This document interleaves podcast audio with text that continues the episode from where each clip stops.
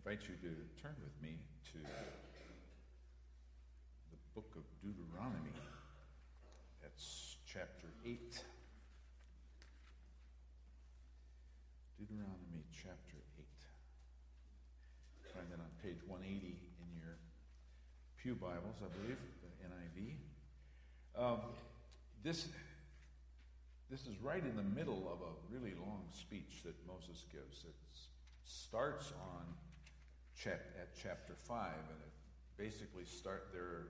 The Israelites are in the middle of the desert. They're about to enter the new land. They're at the very end of the 40 years. It's sort of transition time, appropriate for New Year's uh, service. And um, Moses gives this long speech and starts it off in chapter 5 with a second reading of the Ten Commandments. It's the second giving of the law. That's really the name that Deuteronomy is. It's the law second time. The Nomos and Deuteros, second, the, the second giving of the law. And Moses' speech lasts, most scholars think, from chapter 5 through chapter 11.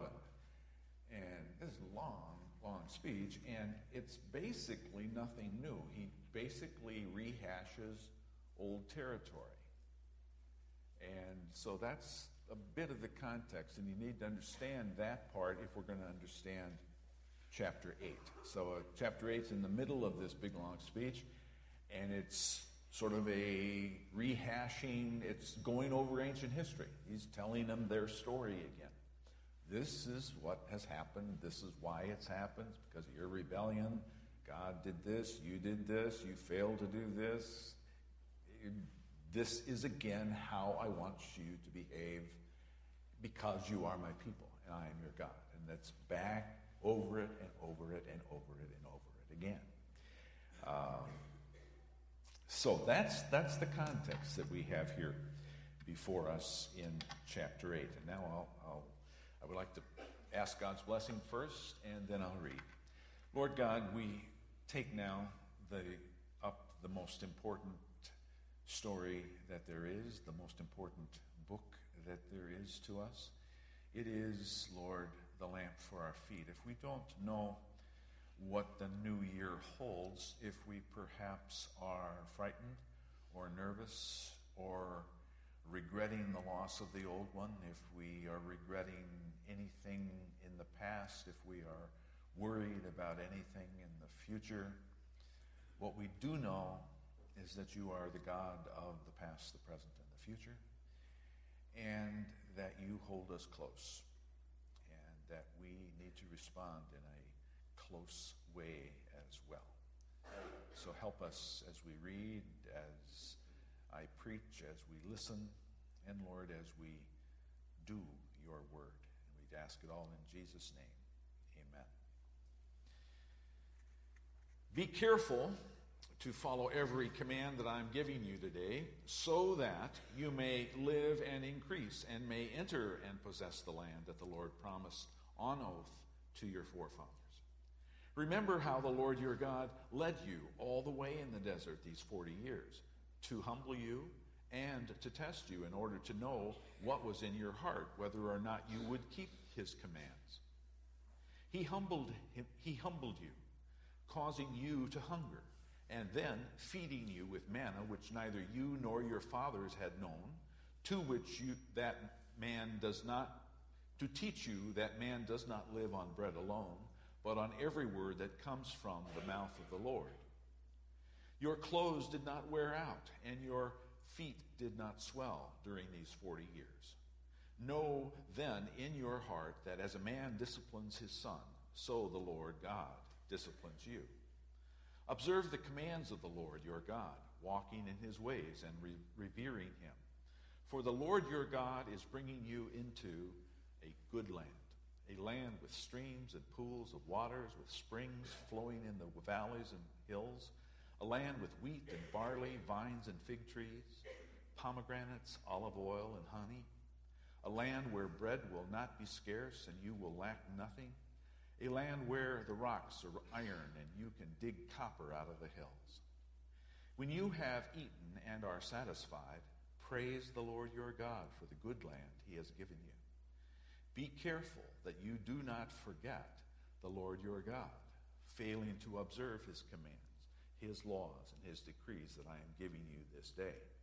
Otherwise, when you eat and are satisfied, when you build your houses and settle down, and when your herds and flocks grow large and your silver and gold increase, and you have all you have is multiplied, then your heart will become proud, and you will forget the Lord your God who brought you out of slavery, out of Egypt, the land of slavery. He led you through the vast and dreadful desert, that thirsty, waterless land with its venomous snakes and scorpions. He brought you to water out of he brought you water out of hard rock. He gave you manna to eat in the desert, something your fathers had never known, to humble and to test you so that in the end you, it might go well with you. You may say to yourself, My power and my strength of my hand have produced this wealth for me. But remember, the Lord your God, for it is He who gives you the ability to produce wealth, and so confirms His covenant, which He swore to your forefathers as it is today. If you ever forget the Lord your God and follow other gods and worship and bow down to them, I testify against you today that you will surely be destroyed. Like the nations the Lord destroyed before you, so you will be destroyed for not obeying the word of the Lord your God. People of God, this is the word of the Lord. When I was, my wife and I were in Europe recently, we, we like to visit old buildings, and um, I became particularly interested in, interested in the doors of some of these big places the cathedrals, the castles, the grand houses, the, the big places of business. Uh, I, think it says, uh, I, I thought for a while, boy, they, they really know how to do a door in those places. And I think about American doors, and they're just sort of utilitarian. You, well, you, you, you go through a door to pass from one room to the next, from outside to inside, and inside to outside, and it's it's not a big deal. It's just uh, this opening through which you pass. But in Europe, and I've come to see, be more conscious of doors in the U.S., and, and uh, there's a whole lot of attention paid, not nearly as much, but still it's an important feature of architecture. And I, but I got to thinking, what, how does a door, and particularly a threshold, function in life? And when I start thinking about a New Year's Day or a first service of a New Year's, we're, we're at something of a threshold. We, we like when we're standing in the doorway, we can look back at the year behind us, the life behind us.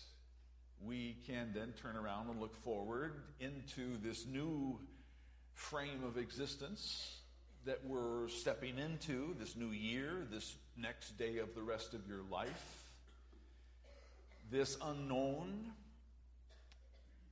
And it's an important place to stand, a doorway. And it, I, I thought Europe did a, and the old places of Europe especially have, have done a remarkable job, remarkable job of saying it's a significant thing to come into our space. We, if it's a cathedral, they put a lot of attention into doors. And they want you to know that this is a significant, a life changing, very important place that you're crossing into. Well, I think we need to think about that in terms of a year. When you, when you come to a threshold, you are entering a new space. And when we look back, when you come to a threshold, like a, a year or a, a birthday or there's, there's a mixture, isn't there, of both excitement about what lies ahead and of perhaps some regret. For those of us who are older, a birthday, a, that transition, there's, there's maybe more regret than excitement. We look back and we have some nostalgia and we wish, boy, uh, if, I, if I were young again, or if I'd have only done this. And there's all sorts of things to think about, even just this last year. If we had only done something a different way, if I had only spoken sooner, there's all sorts of, of regrets that we have as we look at the last year. We, as we look at the last year, we have some profound and, and uh, very serious regret. We think of unspeakable tragedies and happened just very recently. And, and the, the drought of 2012 will, will live in a lot of our memories. And we hope that as we face 2013, we won't have yet a, another one, a drought of 2013. There's, so there's, there's regret as we look back. There's also some nostalgia and say, boy, I, I wish I could live that night again, or I wish I could meet those people. And what, uh, so there, there's some regret as we, we look behind. There's also excitement as we face the future. It's unknown. We don't know what will be happening. We do know as Christians that it will be happening in the context of the Lord. And that's what we have in, excuse me, Deuteronomy 8. Israel is on a threshold. They're at the very end of the desert. They look over their shoulders at what they've just come through, and there's very little nostalgia. There's probably no one in the whole camp of the Israelites saying, Oh, boy, I'm really going to miss that desert. Boy, those were the good days, weren't they? There's no one saying that. That, that, was, that was dismal, difficult, hard, hard times for them. So there's probably nobody looking back at the good old days there. But there's certainly nervousness about what they're about to enter. They don't know how fierce those Canaanites are going to be. They don't know how difficult it's going to be or, or not to rid the Canaanites, rid Canaan of the Canaanites and take over the land. They don't, they don't have any sense of how what that's going to be like, so they're nervous. So it's they're, as they are in this threshold time, Moses comes up and makes this long, long speech. And, and if you're uh, not a big fan of long, long sermons, you wouldn't have liked uh, Moses. Moses is a long sermon. And it's nothing new. It, it's all old stuff. He's going over and over, gives them the law again. That's how he starts. And goes through all of the blessings and curses. And this is what happened when I did this, and this is what happened when you did this. He, he rehashes their history for them, as I said. Um, and it, it goes, as I said, all the way from chapter 5 through chapter 11. But there's some, some critical things about it that are important for us to listen to in chapter 8 that we can apply to our situation and something that, some things that have not changed at all in these many thousand, thousands of years. In chapter 8, just a couple of key verses. Verse 2 Remember. That's why I'm doing this. Want you to remember how the Lord your God led you all the way in the wilderness these 40 years. Verse 11 Be careful that you don't forget. Another way of saying it. The Lord your God. Verse 18 But remember the Lord your God, for it is He who gave you the ability to produce wealth. So, confirms his command, his covenant, which he swore to your ancestors. He's saying, when, when you enter this new land with all of its milk and honey and all of its easy riches, it's, it's not going to be like it was in the desert, where you, where you are going to be dependent every day on this manna stuff coming out of the sky and this water coming out of the rock. The, fruit's going to be dripping off of trees. There's going to be water and streams and pools everywhere. It, you are passing into a rich, easy, easy life. Don't forget the desert. Just because the rate of miracles is going to go way, way down, and they had had, a, they had, had miracles daily. Every you say, well, we do too. Every day the sun comes up. Every every new breath I draw, that's a miracle. Yes, but it's a rather ordinary one. They had spectacular, just poof out of the out of the thin air miracles happening all the time. Moses is saying It's not going to be that way now in the new land. It's going to be much easier for you. You won't, it's, things will drip off of trees. You will enjoy wealth. You will enjoy ease of life. The worries will be few. Don't forget where this comes from. That's his big message. Don't forget. Um, verse 19. I'm sorry, verse. Uh, yes, verse 19. If you ever forget the Lord your God and follow other gods, and that's where it ultimately comes down to, and follow other gods and worship and bow down to them, then there will be truly hell to pay. I will, you will be destroyed. That will be the end of you if you forget where this blessing comes from. And if you forget our relationship and start transferring it in for other relationships alongside of me.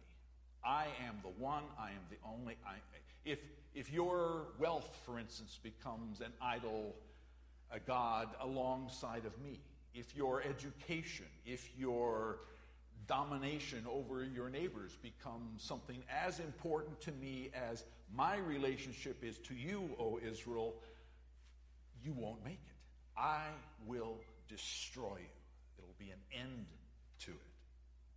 What's the point? What's the point? Well, of this threshold moment, Israel is about to enter a place that's so very different. The dependency factor. They're needing the Lord on a daily, on an hourly basis for because of the harsh living in the desert. The de- their utter and complete dependency will go way, way down, or so they think. Certainly, the trappings of life will be a lot different, and in their minds, it'll be a lot easier. And he warns them when you start thinking, oh, this is my accomplishment, I did this, this is the little business I built. Moses, Moses is saying, The Lord, the Lord, the Lord, He is the one, Israel, on whom you are dependent. Don't. Don't forget. Don't forget whose shoulders you stand on. Don't forget the promises He made. And then, of course, there's warning. He says, you know, the, the new, newness out there will be so new and the temptations will multiply. You will be tempted in ways you can't imagine now. So, what, am, what are we doing to, to guard against those temptations? We're doing, dear friends, what we're doing right now. We're going over our history. We're telling our story to each other again. that's what we do in worship. That's why this church, in a long, noble tradition of, of churches, has, for instance, two worship services on a Sunday.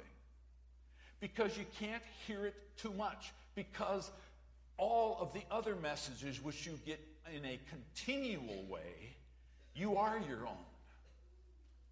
You don't owe anything to anybody. You're worth everything your little heart desires.